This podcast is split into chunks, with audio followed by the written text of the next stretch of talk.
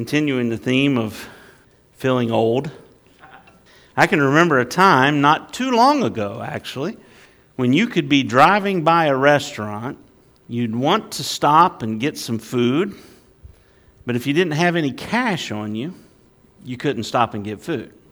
I don't know, maybe you could uh, run and swing by an ATM uh, if, you, if that was nearby or whatever, and then go, but uh, if you just didn't have the cash on you, you couldn't go. I, I believe it was about uh, 20 years ago because I remember being in seminary when McDonald's began to uh, start taking debit cards. And uh, so, wasn't all that long ago. You had to have cash on you if you were driving by a restaurant and wanted to get food. And now you don't even have to leave home. You don't even have to be driving by the restaurant, right? You can Uber Eats or DoorDash or whatever these things are, and you can order your food on your phone and you can have it delivered to your doorstep. We have online shopping, next day delivery. We live in a world of instant gratification. And, and don't get me wrong, it's great. Uh, you know, I, I love it. But don't expect God's promises to work like that. Okay? Don't expect God's promises to work like that. Because we sometimes get impatient. And we're going to be looking at a passage today where Abram is starting to wonder. He's getting old. You know, perhaps he rolled out of uh, bed uh, one morning and pulled a muscle in his back, and he thought, "Oh, God, I'm not getting any younger. I wonder when I'm going to have a kid."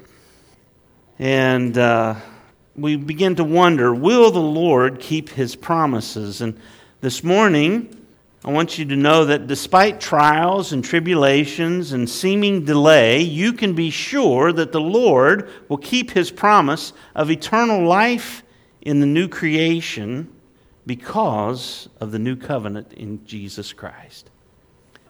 We've been looking at the life of Abraham in Genesis, and Today we come to chapter 15. It's in this chapter that we have God's promises reiterated to Abram, and the covenant with Abram is ratified. And in our passage, we find the first recorded words of Abram to the Lord. Now, that's not to say that these are the first ones. It's just the first ones that we have recorded, right? I'm sure Abram was a man of prayer, but these are the first words the scripture gives us where Abram is speaking to the Lord.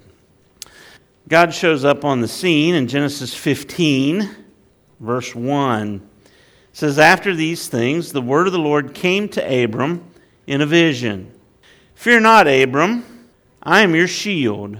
Your reward shall be very great. But Abram said, O Lord God, what will you give me? For I continue childless and the heir of my house is Eliezer of Damascus. Now, the Lord comes to Abram in a vision. This is the first time we have uh, Abram uh, portrayed as a prophet. He's seeing a vision, and so he is a prophet of the Lord. And he's asking about the rewards. What, what you say, my reward is going to be very great. What will you give me? And the Lord reiterates to Abram what he's already told him, but he promises Abram three things here an heir, children without number, and land. An heir, children without number, and land. And so, first, let's look at how the Lord promises an heir. And if we want to go ahead and move to the next slide, we'll have that outline in case you didn't get a handout. There we go. The Lord promises an heir. Look at verse 3. And Abram said, Behold, you've given me no offspring, and a member of my household will be my heir. And behold, the word of the Lord came to him This man shall not be your heir, your very own son shall be your heir. Now, God makes this promise to Abram here, and we are at a minimum of 13 years before Isaac is born. Okay? So, in a world where you can pull up to the drive through, make a request, three minutes later pick up your food, that's not what's going on here. The Lord is making a promise to Abram, and it's still going to be a long time before he sees an heir from his own loins come to him. But it's even more years, it's actually generations until we see the heir of Abram, Jesus Christ, the child of promise coming into the world. In Matthew 1 1, it says, The book of the genealogy of Jesus Christ, the son of David, the son of Abraham. You see, Jesus is the fulfilled heir. He's that uh, child of the woman, the son of the woman, the offspring of the woman that's going to crush the head of Satan. He is the ultimate fulfillment of this promise to Abram. Jesus is the promised king of God's nation and the ultimate fulfillment of God's promise of a child who would bless the nations, as he said to Abram back in chapter 12.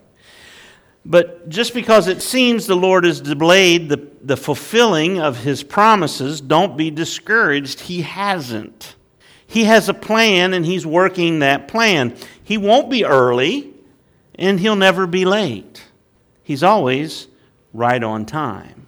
So the Lord promises an heir to Abram that finds its, his, its ultimate fulfillment in Jesus Christ. But then the Lord promises Abram children without number. Look at verses 5 and 6.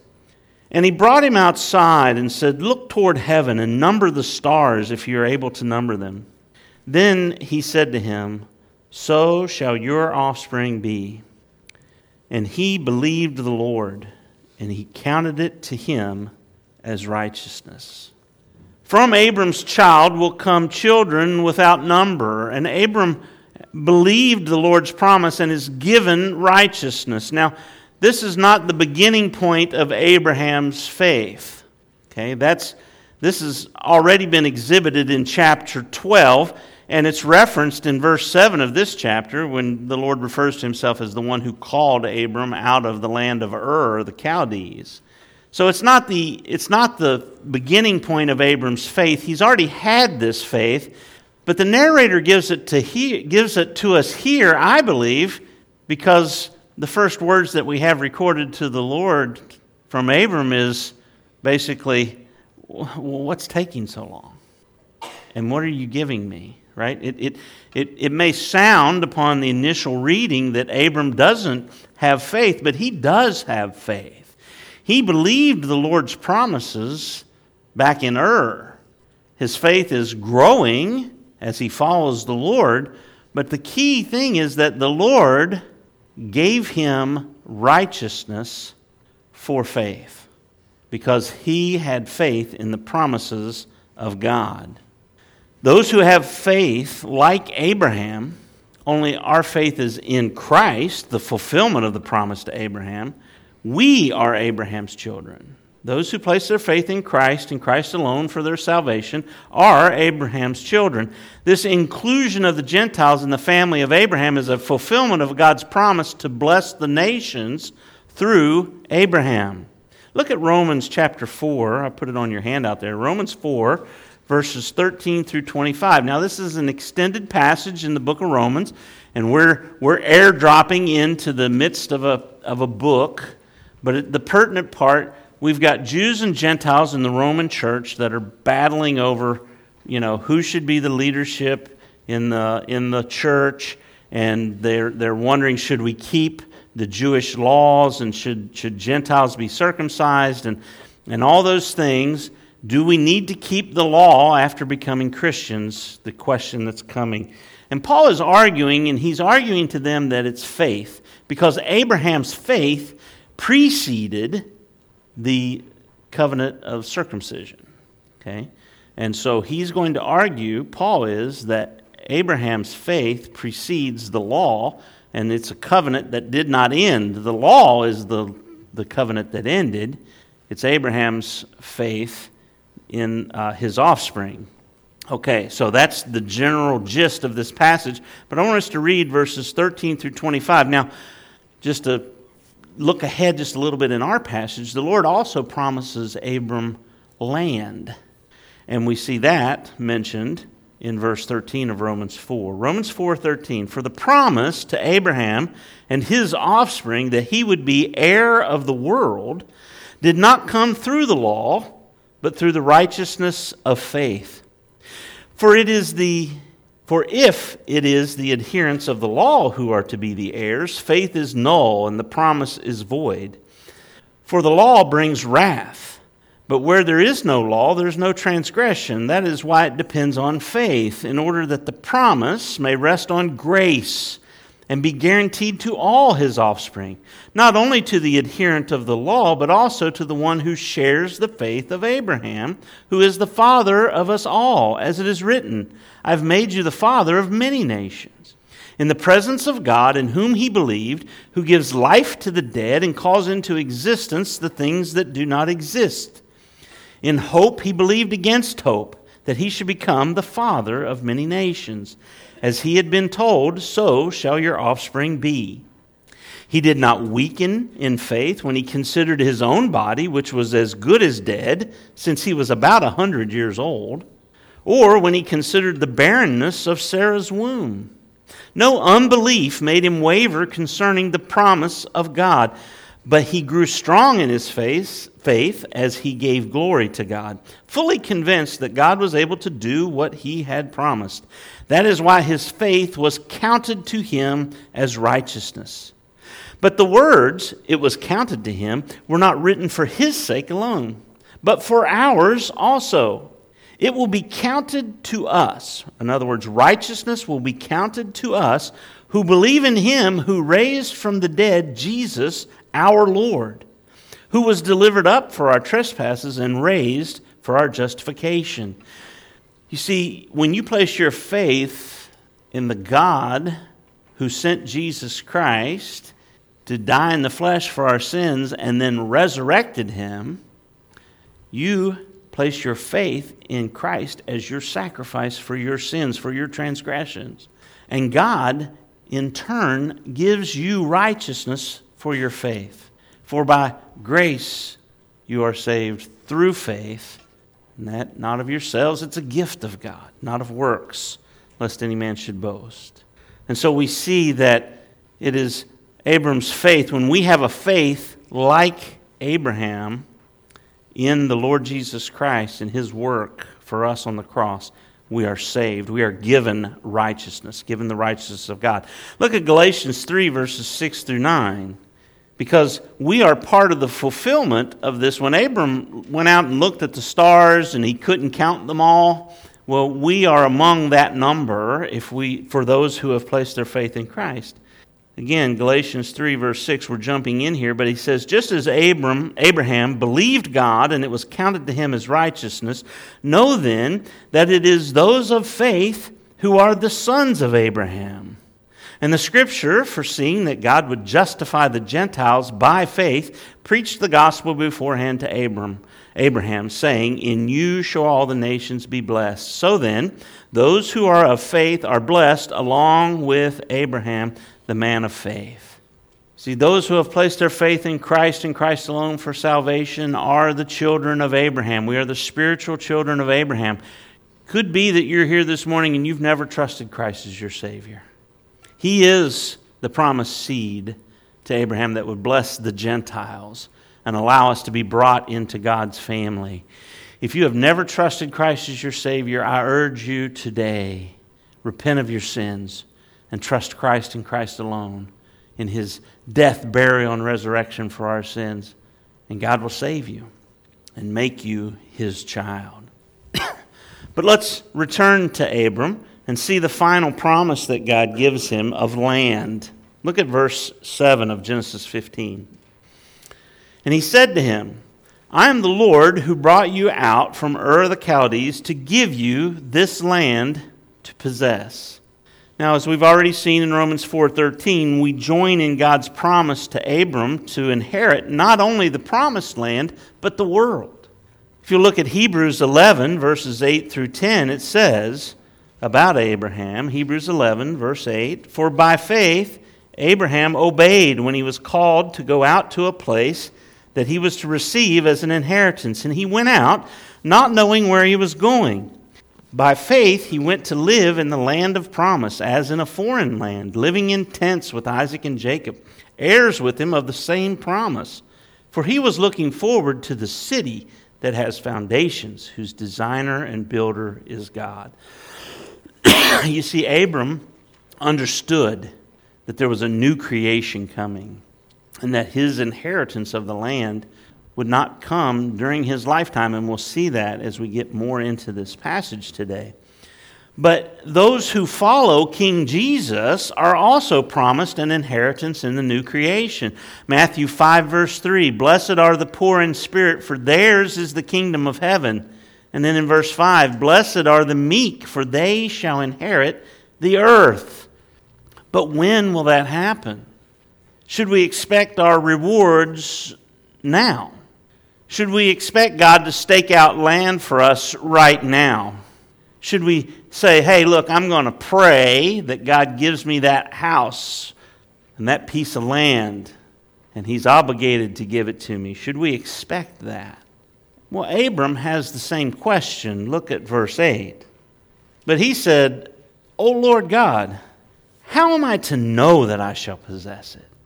You've told me what you're going to give me, but how do I know that that's going to come to pass?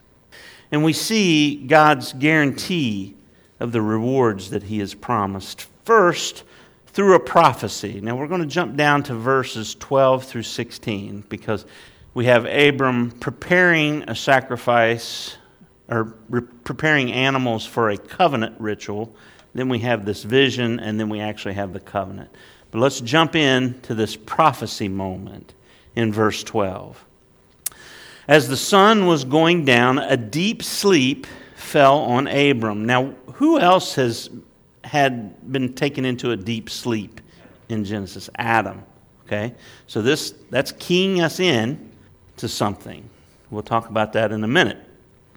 But as the sun was going down, a deep sleep fell on Abram, and behold, Dreadful and great darkness fell upon him.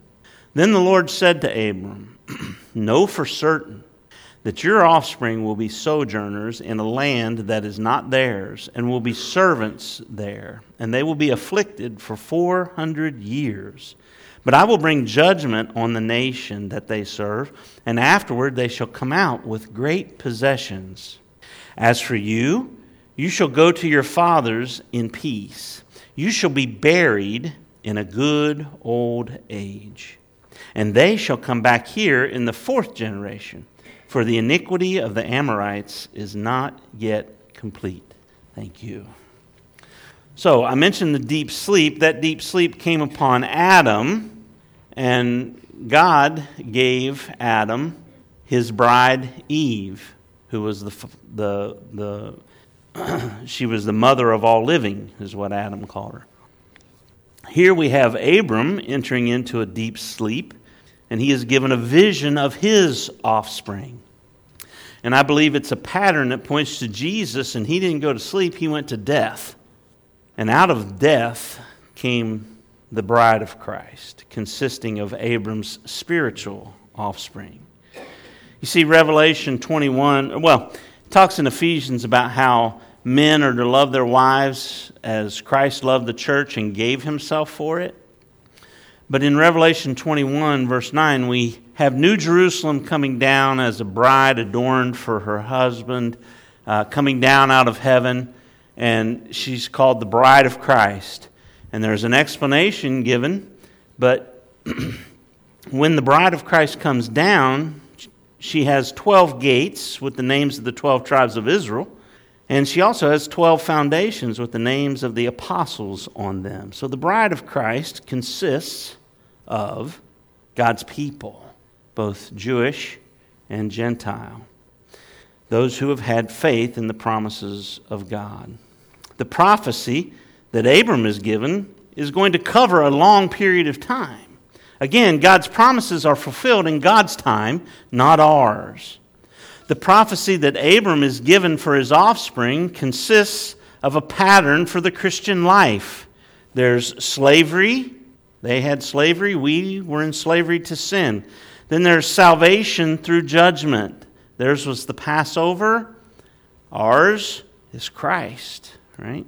Then there's a period of trials, traveling through the wilderness, and then finally entry into the promised land, our entry into the new creation.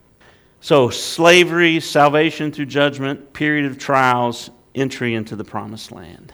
This pattern that we see repeated in our own lives. Abram now knows not to expect to inherit the land in his lifetime. In fact, his children will not inherit the land for another 400 years. Moses is writing this to the Israelites as they travel to the promised land. They are the ones who will inherit the land, but they must put their faith into action. And as Christians, we too have a prophecy of land after a time of trials and tribulations. Look at Mark chapter 10, verses 28 through 30. And we're coming in here, and, and the, the rich young rulers came, and, and Jesus has told him, You need to sell all your stuff and follow me the key thing following him. And it's stunning to the disciples that somebody that is apparently blessed from a visual standpoint, that he has the rewards and the riches, is not going to make it to heaven because Jesus says it's impossible. It's easier for a camel to go through the eye of a needle. And the disciples are stunned. And we jump into verse 28. Peter began to say to him, See, we have left everything and followed you. Jesus said, Truly I say to you, there is no one who has left house or brothers or sisters or mother or father or children or lands for my sake and for the gospel who will not receive a hundredfold now in this time houses and brothers and sisters and mothers and children and lands with persecutions and in the age to come eternal life. Now, you say, well, Pastor, you just said we shouldn't expect these things in this life. Well, listen, if you lose your parents and your, your brothers and sisters because of Christ, what do we refer to one another as? Brothers and sisters, right? And, and in the early church in particular, we have people sharing their goods with others, houses and lands. I remember uh, as a young Christian, I had a friend named Joe and uh, Joe and I used to go and play basketball together. And uh, it was always fun for me because Joe was much older than me. And so I got to trounce him a lot. But he was always a good sport. But he had this old beat up Datsun. And he said, David, anytime you need to borrow my truck, you borrow my truck. It's not mine, it's the Lord's. And if you need it, it's yours. That's a great perspective on possessions. See, I didn't have a truck, but I did, right? And so we have some of these blessings in this world, but Jesus adds that little thing with what? Persecutions. See, this world's not the ultimate. It's not the ultimate. We, we will have things in this world with persecutions, but in the age to come, eternal life. We are also given the book of Revelation as a prophecy of what is to come. What should we expect as we await the Lord Jesus Christ. So we too have these, have these promises of God confirmed through prophecies. And by faith, you are Abraham's offspring and will one day inherit the earth. But for now, you must put your faith in action as you endure a period of trials and testings. By faith, you're Abraham's offspring, and one day you'll inherit the earth after this period of trials and testings where people persecute you or people treat you wrongly. It's the pattern that's been in the Bible since the beginning, and we see it in our lives. So we should not be surprised by it. But God not only guarantees his promises through a prophecy, he also guarantees it through a covenant. The Lord guarantees Abraham of his rewards not only by prophecy, but also a covenant. Now, we have a covenant cutting ceremony here. And there are animals that ultimately are going to be used in the temple sacrifice, but we don't have a temple back then. But those are the ones that are brought. And Abram is going to divide them. So the covenant making process back in that day was that two parties, when they agreed to something, would slaughter these animals and they would set some on one side and some on the other. And then they would ratify the covenant by walking through and basically saying, I'm not going to harm you, and if I do, may I be as these animals. Does that make sense? I mean, it's kind of gruesome. We're not used to it, right? I don't recommend that you, you know, make covenants with other people in this way nowadays. But that's how they did it back then. And that's what Abram was used to. And so God uses this to make Abram understand that he is going to keep this promise by covenant. So let's read what happens in verse 9. It says, He said to him, Bring me a heifer, three years old, a female goat, three years old, a ram, three years old, a turtle dove, and a young pigeon. And he brought him all these, cut them in half, and laid each half over against the other, but he did not cut the birds in half. And when the birds of prey came down on the carcasses, Abram drove them away. So we, we even have a little delay here in the covenant making process where the vultures have smelled the, the animals, and so they're trying to come down on them. Abram's shooing them away. But jump down to verse 17. And when the sun had gone down and it was dark, behold, a smoking firepot and a flaming torch passed between these pieces. On that day, the Lord made a covenant with Abram, saying, To your offspring I give this land, from the river of Egypt to the great river, the river Euphrates, the land of the Kenites, the Kenizzites, the Cadmonites, the Hittites, the Perizzites, Perizzites, and the Rephaim, the Amorites, the Canaanites, the Girgashites, and the Jebusites. The Lord appears as smoke and fire to Abram. This, to the Israelites who have just come out of Egypt, that's going to remind them of Mount Sinai and what happened at Mount Sinai. The law, which is considered a covenant, right? They were brought into covenant then as well. So, as Christians, we too have a covenant promise that guarantees our inheritance. Look at Hebrews chapter 9 verses 15 through 17. We refer to our Bible as the Old Testament and the New Testament. Another word for testament is covenant. We have an old covenant and a new covenant. We have the old covenant of the law and we have a new covenant through Jesus, through Jesus Christ. Hebrews 9, verse 15. Therefore, he, that's Jesus, is the mediator of a new covenant so that those who are called may receive the promised eternal inheritance. You see what we're promised? Eternal inheritance in the new creation. So that those who are called may receive the promised eternal inheritance, since a death has occurred that redeems them from the transgressions committed under the first covenant. For where a will is involved, the death of the one who made it must be established, for a will takes effect only at death, since it is not in force as long as the one who made it is alive. So this covenant is made, and Jesus Christ dies, and now we receive the blessings. Now, Christ has been resurrected. Praise the Lord. We serve a living Savior.